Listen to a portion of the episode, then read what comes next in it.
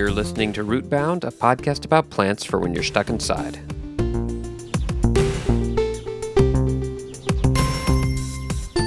Rootbound is brought to you by Rocket Greens, the salad green that will punch you in the face. Rocket! It's just arugula.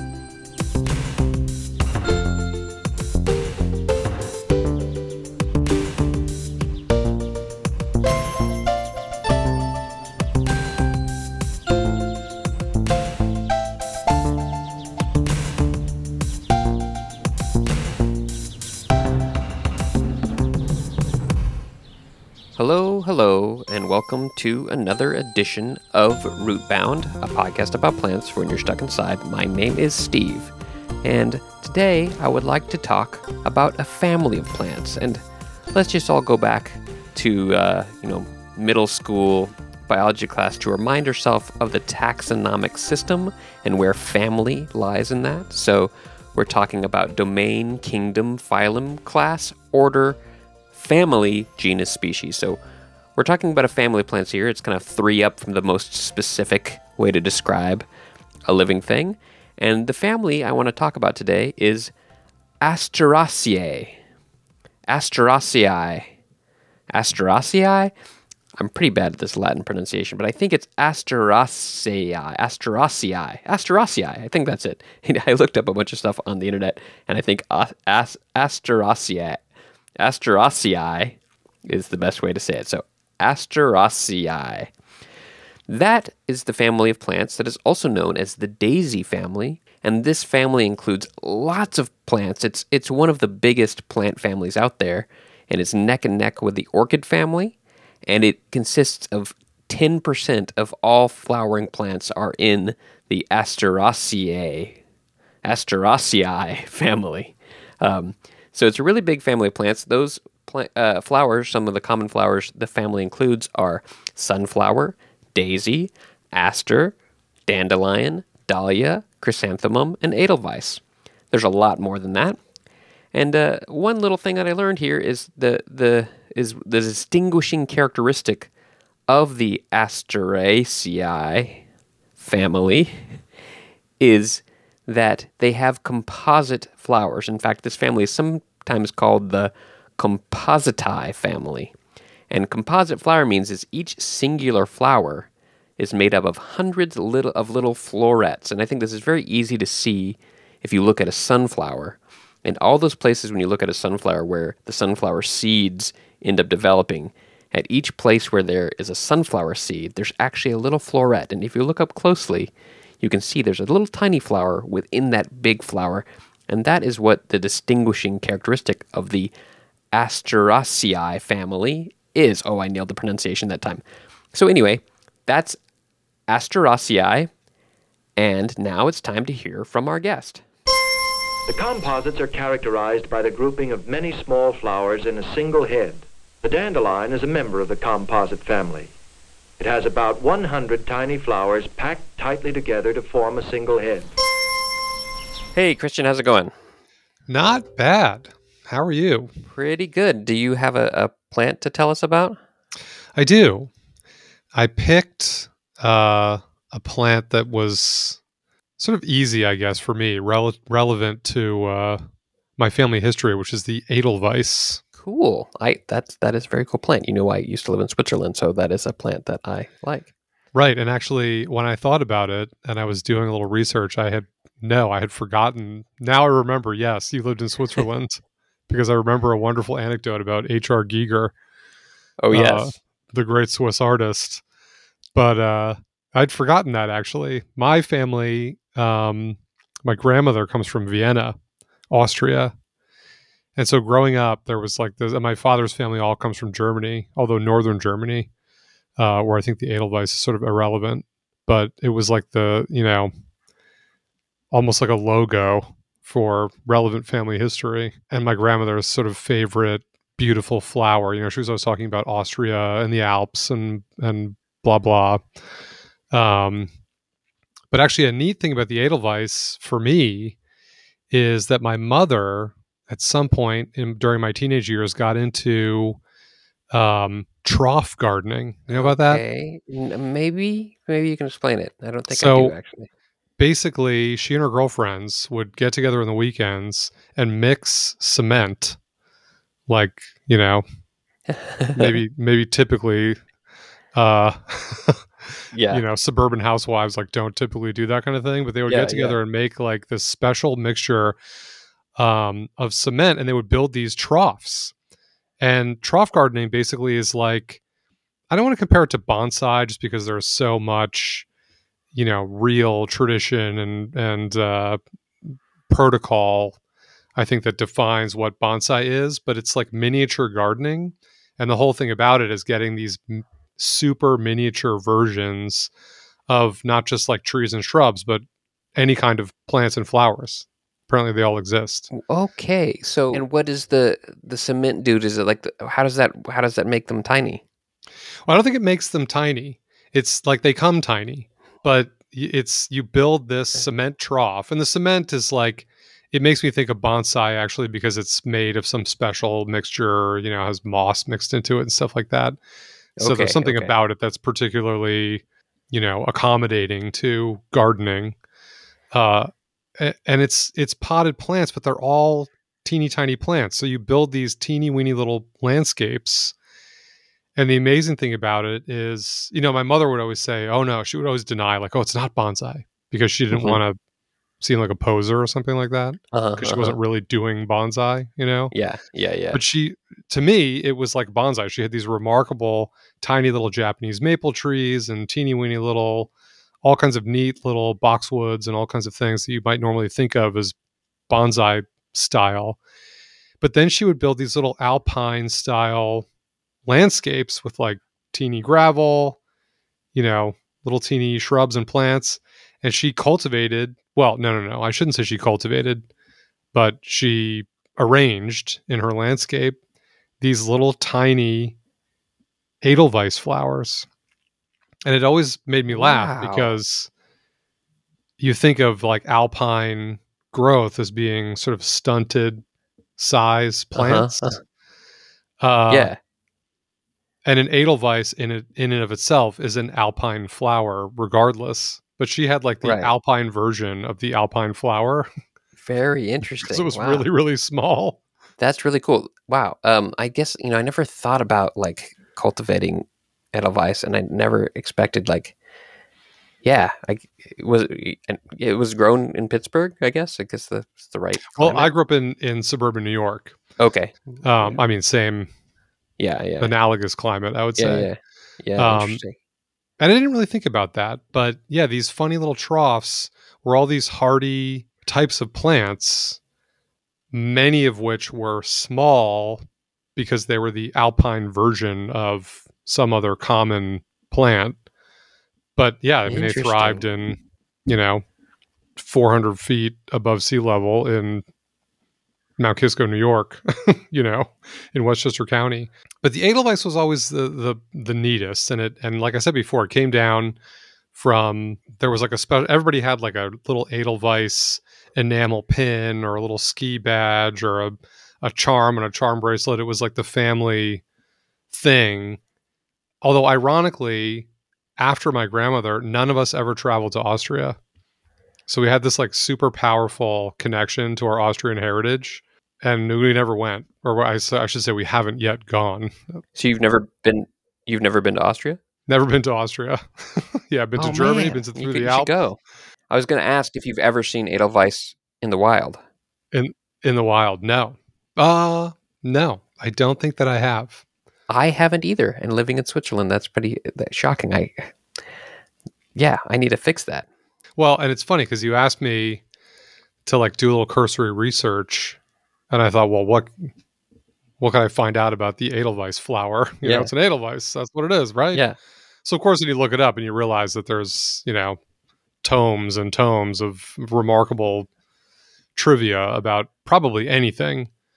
Um, yeah, but it's it's an That's interesting like flower because yeah i mean you think like okay well whatever a daisy you know what am i going to learn what i did learn is that the edelweiss is related to the daisy it's a type of daisy in the same Oh, family yeah, as pretty neat sunflowers yeah, absolutely.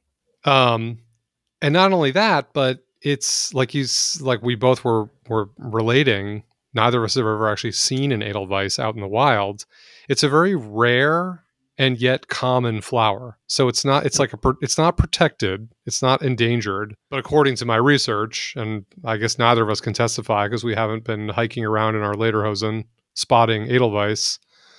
Although I I did wear lederhosen as a side trivia, probably every day Oh, day until I was like two years old. Every day? Well, And you've never been to Austria? off, often. There's a lot of pictures of me in baby lederhosen. That's adorable. Yeah. um, but it's yeah. Apparently, it's hard to spot. Like you don't see it a lot. You don't come across it a lot, even though it's plentiful. You can grow it from a seed, so you can easily like uh huh. You have access to Edelweiss. But what I learned was, uh, yeah, it's not. It, there are not abundant fields of Edelweiss growing. Interesting. Yeah, I guess it makes sense because it grows so in relatively inhospitable places where there's just not a ton of like plant life anywhere. All the plant life is pretty small amongst rocky things. So um, yeah, you're not going to see it like a field of of flowers. Uh, uh, yeah, interesting. Yeah, and the other the other thing that I thought was neat was actually the the variety in naming. So Edelweiss, the name, which means uh, like it, it literally means noble white. It's the, hmm the color of the flower, you know, is white. Um, but that was a name that caught on after alpine tourism started to take off in the sort of like romantic wanderlust days of the 19th century when all these people were like, "Oh, well, we got to go be inspired and write poems on top of Mont Blanc, you know, or Chamonix." hmm But I found out actually that the scientific name is lion's foot, and that in more ancient times it was called the Oh. wallflower That one makes sense. because it's covered in hair. But the lion's foot is interesting. Yeah, and yeah, Right, Le- right. Leontopodium uh, is par- apparently what it's called in Latin, which means lion's foot. That that links back to um, episode two of um, Root Bound, where we talked about the dandelion, which is uh, in almost every language is actually lion's tooth, is what dan- dandelion is called. And in German, it's Löwenzahn is what you call a dandelion, which means lion's tooth. Same Yeah. thing in, in French and in Spanish. But I guess they're not related. I just thought that was interesting. We got a lion's foot and a lion's tooth, even though one's a Latin name, one's a common name. But Well, um, it's funny because you think of a lion dandelion. plants here. Yeah, you yeah, right. You think of a dandelion as sort of looking like I mean to me it sort of suggests like a lion's mane. Like with the Oh yeah, yellow, yeah. There's lots of like know, flower. Animations of uh, of like dandelions turning into little lions with their um, lion's mane. Isn't that like in Fantasia? Does that happen in Fantasia? Yeah, maybe fant- or If it didn't, maybe should, uh should have. Alice in Wonderland? It's definitely Oh, yeah, ringing a bell in some Uh, historic if- Disney if- film. If if you if you know what film has uh, animated dandelion turning into a lion, email. Any other uh, fun facts about Edelweiss? You know, that was the the the most fun were all the different names for me anyway. Um, although it was funny on a, on a personal note. I guess it's not really a fun fact, but you know, in in thinking of the Edelweiss as sort of like a uh, I don't know piece of my personal heritage, I thought it was neat that actually it is a type of sunflower slash daisy, because my grandmother, the same grandmother from Austria, uh, who you know loved the Edelweiss, her favorite flower. Well, and this might not. You can correct me on this, but was actually the black-eyed Susan, which I think of as a type of daisy. I think it's in the same family too. There's this family called the. I'm looking on Google now, but I also know this name, the Asteraceae. I'm really horrible at pronouncing Latin names, Yeah, like a star.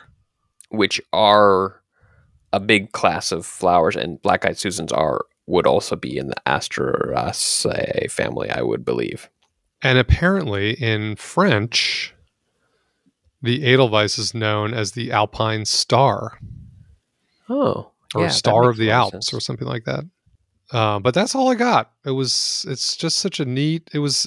Yeah. It was. It's just such a neat and bizarre plant.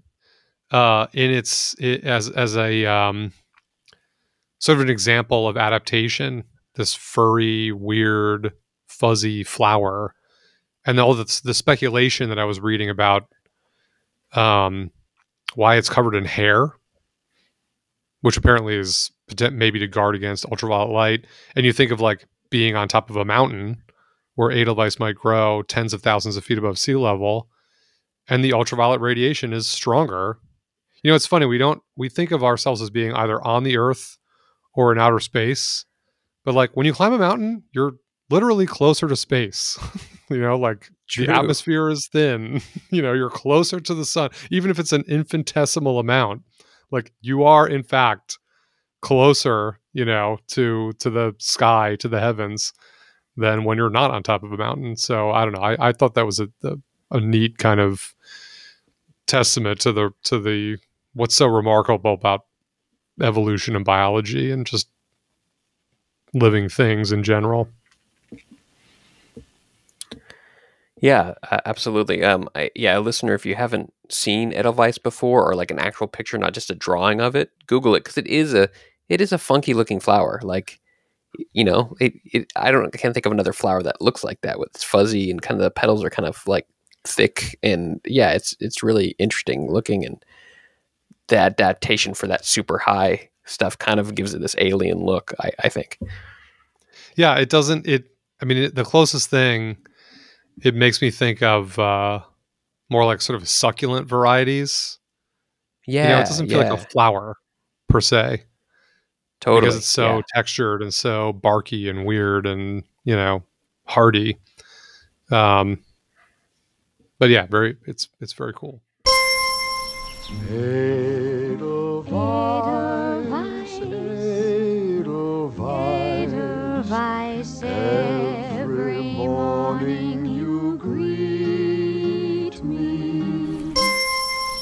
Well, do you do you mind if I tell you about a plant? I would love to hear about So interestingly, the maybe plant there, of your choosing. maybe a little bit of a theme.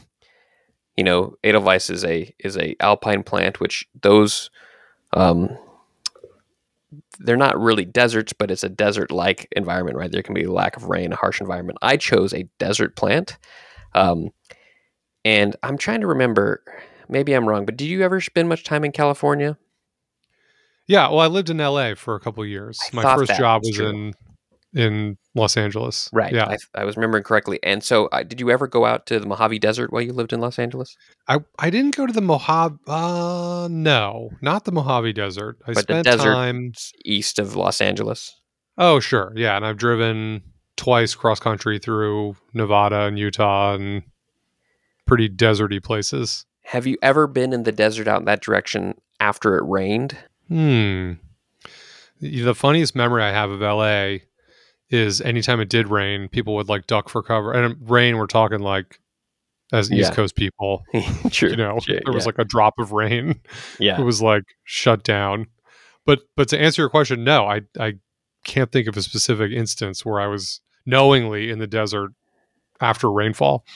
So if you're if you're in definitely the Mojave Desert, the Sonoran Desert, I believe too, and there's another one I think in there that are all linked. I'm not as good with that. After a rain, there is this really particular smell that happens. Um, and I know this because when I was a kid, I lived in 29 Palms, California, which is uh, in the middle of the Mojave Desert. It is a marine town. My mom was in the Navy, and that's when I first experienced this. Um, after it rains, there's this particular smell It's kind of sweet, kind of like a tangy smell. It's really hard to explain, and that smell comes from this plant, which the plant is is colloquially called the creosote bush. Have you heard of this Hmm. plant before? Yeah. I thought you were going to say mesquite, yeah, which is a very distinctive desert smell. But Yeah. yes, I've heard of the creosote bush. and it- and you know, I was thinking, you know, I'm always trying to think now with this podcast. So, what plants are out there that mean to me? One of the one of the challenges with this is I'm on every episode, so I have to think of new plants all the time, and so I'm kind of going back into my like childhood a little bit. And yeah, this is a plant that was just it is everywhere in the in the desert. It is like the most predominant plant in in lots of deserts, and it it has this really makes this really special smell when it rains because the leaves are coated in this resinous material that has that smell. Um, and if you go up to a plant and you cup it around your hands and you you like you know breathe on it, go, and then smell you can get that smell, which is really Hmm. It's a really pleasant smell. It's my favorite after rain smell. You know, I think every lots of places in the world have their own after rain smell. They're all pretty pleasant, but it's my favorite for sure. Um, so, so uh, a little bit of details about the plant. It is um, so it's called the creosote bush, which I heard the word creosote the first time when I was a kid because of the bush. I didn't know what creosote was. Um, and I just even had to Google to remind myself exactly what it was. I knew it was like a some kind of chemical that's used to like waterproof uh, wood. Essentially, um, they would use it to waterproof railroad ties or ships and stuff. Um, but essentially, Well. Go ahead. I was going to say it's funny because I actually think of creosote as being the residue in your chimney from Exactly. burning wood. And I only have a relationship with that word myself because when I was a kid, we heated our house with wood burning stoves every winter until the winter our tr- chimney caught on fire Oh, from the creosote buildup. because there was so because we lived in this really old house, it's like 200 years old. And I, who knows if anyone ever cleaned the chimney, or it certainly didn't have a line, or it was like an old stone chimney. Wow. Yeah, and there was like 200 years of creosote, and the chimney caught, and the creosote itself catches on fire. Yeah. Yeah. And so was it like a giant like jet engine out of the top of your chimney? It was pretty. It was pretty scary. It was. I remember. It's funny because in my mind, I remember it simultaneously being in warm weather, but we wouldn't. There wouldn't have been. I don't think there would have been a reason to have the fire going in warm weather. So it must have been in the winter. But you know, you you catch sight of it because it's. I mean, it's inside the chimney, which already is hot. So it's Mhm. not like your house is on fire, Yeah, although yeah. your house can burn down from a chimney fire. Yeah. But somebody, I think, on the road driving by spotted black plumes of smoke coming out of the chimney Mm. and stopped and knocked on the door and Oh, was like, wow. Hey, your chimney's on fire. Oh, wow. And my, I remember my dad climbing on the roof. My dad had a machine shop, and I remember him running. He didn't, you know, it was like too much trouble to call the fire department. So he ran into the machine shop, made this apparatus on his lathe really fast that fit onto the end of the garden hose, and it had holes drilled in it, like 360 degrees around this cylindrical Yeah. thing that he made, nozzle, that sprayed water, you know, at like a right angle from the hose. So at the walls of the chimney. And he climbed onto the roof and stuffed the garden hose down the oh chimney my with this thing on the end of it and put it out. And then we never had a fire again. But anyway, I completely Wow. derailed your point. No, no, no. That's But that's that that's amazing. Creosote. That's my creosote story. So yeah, creosote is a a. Let me see if I have a this example here. It is it is a material that is distilled from plant material or fossil fuels. So it can be it's essentially wood tar or coal tar. Um, and so the first creosote was wood tar. Now that's made from fossil fuels. Sometimes and it's not as used. I may I think it's still used, but it's one of those coal coal or, or, or fossil fuel byproducts. But the wood tar part is what builds up in chimneys. It's also apparently, uh, and I have a quote from Wikipedia here. It is the principal chemicals responsible for the stability, scent, and characteristic flavor of smoked meat. Hmm. And it's the same process. And in fact, the name creosote is from the Greek, which is kreos for meat, and soter or sota, I don't know how to pronounce Greek, which is preserver. So creosote means meat preserver. wow. Yeah. So that That- was a fun fact that I learned coming. today. Yeah. Yeah, that that's a good one. yeah. So so creosote bush smells like creosote. It, it doesn't have it. It doesn't. That's why they named it. In my, I don't. This is not true, but if I made up the story in my mind, my imagination is these guys who are out there building a railroad line using creosote to waterproof the ties, and they know the smell, and then they smell the bush and like, oh, that's the creosote bush, you know. So that that may not be true exactly, but something like that happened. Um, it has some other names. It's sometimes also called greasewood, which also makes sense because the leaves are this sticky greasiness. And then also, I guess medicinally, it's called chaparral. Um, it has some other Hmm. some other names, which I forgot to write down the other Spanish names, but its Latin name is uh, Larrea tridentata, and tridentata because it has three leaves on the end of each stem. The leaves are are very small and um, covered it, like I said, in this resinous material because this plant has all sorts of super cool adaptations for retaining wa- its water and being very good at absorbing water because it's a desert plant. And because it's so successful at gaining water, it can really become like the predominant plant in an area. Um, if you look at a satellite image of an area with creosote, it almost looks like they're evenly spaced. It almost looks geometric because no plants can grow within the boundary of that creosote bush until it gets to another creosote bush. So like it basically takes all the water from its Hmm. area of influence. And then by the time it's hard for any other plants to germinate in that area. And then the next one will kind of be there. So it looks really kind of interesting if you look at a satellite image of it. So it has a few different methods for retaining water. One is um, it always keeps a southeast orientation. And I didn't never notice this as a kid because who does? But if you look, most of the leaves tend to face southeast because it tries to do the majority of its photosynthesis in the morning when it's not too hot. And then it opens up its stomata and is able to like photosynthesize. And then by the time the sun gets really hot, it closes. And so the tiny pores, the tiny leaves, and the resin coating keep the water in the plant during the hottest parts of Hmm. the day. That's amazing. You know, yeah, I mean, just the number of animals or creatures, plants included, you know, that exhibit some type of locomotion but don't have brains. Yeah. But I mean, in a sense, I suppose, sort of in an analog mechanical sense, are like making decisions. totally. Like like my mom has another plant. It looks like a shamrock. It's like a three leafed, the three triangular leaves. I don't know what it's called. On these long, beautiful fronds, might be some kind of a fern. And these little shamrocks open and close with the daylight. So like at night, this plant like goes to sleep. Yeah. It folds up like an umbrella. And then as soon as the sun comes out, whether or not it reacts to the light or the time of day, which would be interesting, I don't know. It opens up and it's like daytime. It wakes up, you know? Yeah, yeah, that that kind of like um uh stimulus and response of plants is super interesting to me and kind of like what that decision making in quotes is and I've talked about this on a few episodes already of like how different plants are from us and it's hard for us to really like try to think like a plant.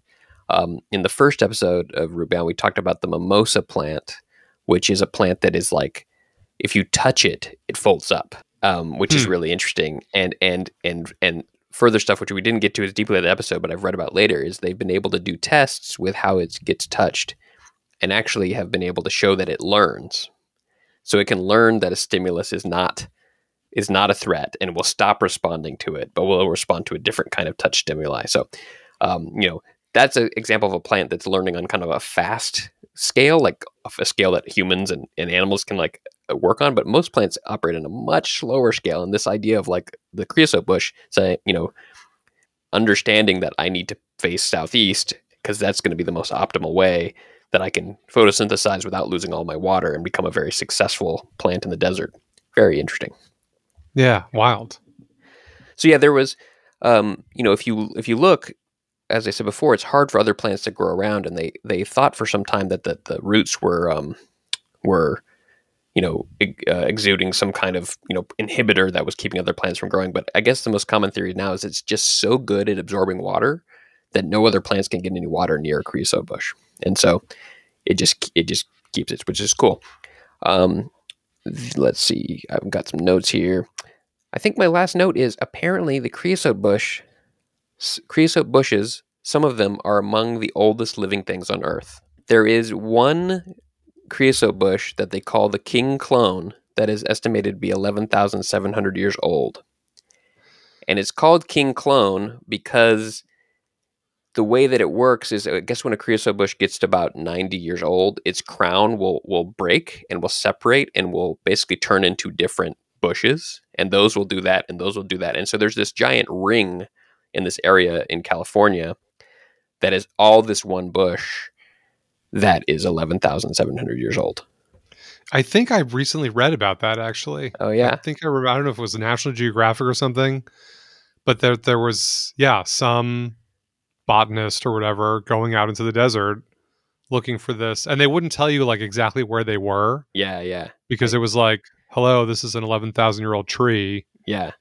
We don't want tourism. Yeah, To kill it. to damage it. Yeah, so there is this um uh I think it's called the king clone protected area now that is this area. That, it's kind of a random patch of desert in the town called Lucerne Valley. And it, if you look, I looked it up on the map. It's this patch that the only reason it's there is because that's like where this plant lives, and they want to give it enough space to grow. And it's kind of like this creosote bush preserve, which is yeah, really cool. Yeah, I, it was a plant. Oh, maybe a couple things. It's got little yellow flowers, and leaking a little bit back to the Edelweiss, the seed pods are fuzzy. So it's got these Hmm. little small white fuzzy seed pods, which I guess uh, disperse by the wind and help the seeds move around. But it's got a fuzziness too. Um, so Well, it's funny because I I had two thoughts as you were talking that I think my now that I really think about it, my awareness of the creosote bush actually comes from having read the book Dune by Okay. Frank Herbert, which of course now is the yeah, spectacular yeah, another spectacular feature film, um, which I liked a lot, by the way. Um, but I'm a huge Dune fan, and it was funny because Dune, really, in Frank Herbert's view, was an ecological. It was a story about ecology. uh huh, You know, not not really a space opera, sci-fi novel. Um, and in the book, he really sparsely goes into anything, even though they're on different planets and whatever. There are no aliens. Mhm. There's no. There's none of this sort of fantastical elements that you see in other science fiction properties. And at a certain point, he's itemizing the sort of native wildlife of this desert planet. And I think the creosote bush is one of the things that he that he mentions Oh wow, interesting. not not knowing anything that you just outlined about creosote bushes, but thinking again of my chimney fire story, which is the only thing I know about creosote. Uh huh. But another personal anecdote, really quick, Yeah, sure. about extracting tar from plants was another project that my dad and I did once where he was really interested in like Bronze Age technology for like a minute, you Uh-huh. know? And he was one of these guys who, you know, he wanted to figure out like, okay, well, how did this caveman do XYZ? And when they found, again, back to the Edelweiss, speaking of, I think it was Switzerland, where they found Ötzi, the Iceman, the, Oh yeah, the guy Yep. who was frozen in the glacier. Yeah, yeah. Um, and they thought he was a dead skier, but he'd been there for like 12,000 years or something. Uh-huh. Yeah, right. He was like completely preserved in the in the glacier. Yeah. Yeah, and they found all his stuff, you know, in his, I guess not his pockets, but you know, ar- around his person. And one of the things was this axe with a copper axe head that was held together with birch tar. And so Oh, my dad okay. was like, "Well, let's make some birch tar. That sounds kind of fun." So he spent the whole summer collecting birch bark, and you needed like twenty pounds of it. And I mean, Uh-huh. birch bark is like the consistency of paper, so you can Uh-huh. imagine how Oh, much yeah. birch bark like a stack 10 feet high is like a pound of birch bark. So we get all this birch bark. I'm exaggerating, of course, but Sure, we get sure. all this birch bark together. And he fi- he didn't figure out, but he learned how some scientists or anthropologists or whatever figured out how these old Bronze Age people made. And I mean, it's really remarkable because it's this really hard stuff, like this the essence of the creosote bush, you know, used to waterproof things. That's like it's like epoxy. I mean, it's like no different than these acrid chemicals that we have nowadays. And the way we made it was we built this wood fire and made a little uh, dirt mound in the bottom with a like a tin can buried in it. And on top of the tin can, we had another tin, a coffee can, basically like a Cafe Bustelo coffee can, with rolls and rolls and rolls and rolls of birch bark just stuffed into this coffee can, and a little teeny hole poked in the bottom. And we built a campfire on top of the coffee can, you know, and however long it took to heat up, it, I mean, it might have taken an hour. We sat there in our lawn chairs drinking beer, watching this coffee can get hot, because that's the kind of thing Yeah. we used to do Yeah. And uh, the bark inside would ignite inside this coffee can. And you know i guess somehow it would create a vacuum or something you know the air would get sucked out. And in the process of cooling this birch bark vapor like the smoke produced by burning birch bark would distill into this black tar that sort of smelled like creosote, I or think- I thought of like teak oil. you I know? think it is. I think it is technically creosote what you were making there. It's just birch creosote, which maybe has a much stickier property than something other, but because because creosote is distilled plant burning material essentially, and and in that process, so that's what you guys were making. So wow, Yeah, and I mean, I, yeah, and I don't know if birch, some caveman figured out that birch was the best stuff to make, or just birch trees, or just what was around. But we made Yeah. it, and it it you could paint it on. We made our little bronze bronze man axe, and wrapped it up with rawhide, and then we coated it in this birch tar. And when it dried, it was like as hard as steel. I mean, literally like epoxy. wow, that's and aside cool. from the coffee can, you know, we did it in the same yeah, yeah, supposedly the same method that Ötzi did 12,000 years ago or whenever he was around. That's super cool. That that's a really fun story. That sounds like something I would try at some point. Um, really interesting. One other interesting, since we're linking disparate ideas here, maybe to kind of link back to the beginning. You mentioned Dune, and in the beginning you also mentioned H.R. Giger, and H.R. Giger designed the original sets for the Dune that became David Lynch's Dune, and then David Lynch scrapped all that stuff. But in in H.R. Giger's museum in Gruyere, Switzerland, they have a bar that has the chairs that were designed for the Harkonnen family, and they're very creepy and stuff. So anyway, just wanted to link I- back in that Switzerland to Dune story. I love it. And whatever Giger's relationship with the Edelweiss might have been, I'm sure he knew all you know, about I, it. I'm pretty sure that there is some Edelweiss and some Giger paintings. I'll have to put that on my uh, blog when I post this. I'm pretty sure he did it because he he as as a weird and strange old man he was, he felt very Swiss. And uh, there's actually a famous painting of him that is called uh, Alien Fondue, which he drew the aliens from the alien eating fondue.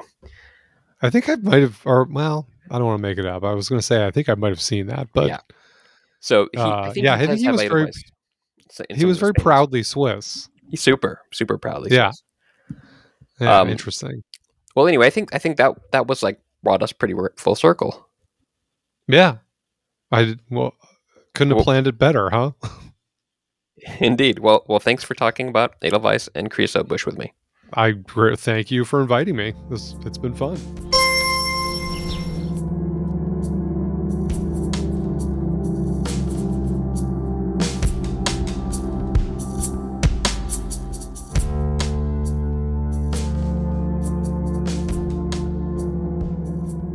There is in all things a pattern that is part of our universe. It has symmetry, elegance, and grace. These qualities you find always in that the true artist captures.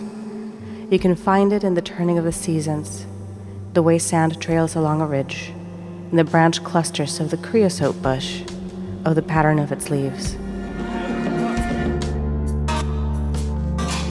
We try to copy these patterns in our lives and in our society, seeking the rhythms, the dances, the forms that comfort.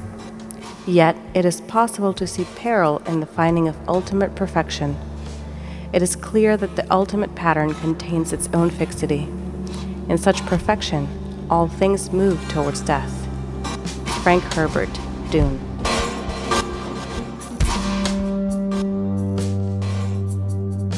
The music that we're listening to now is called Shai Hulud from the album Rama by LYNXX, L Y N X X, and LYNXX is a project by Christian Kriegeskotte, today's guest on Rootbound. And Shai Hulud is also the name of the sandworm of Dune.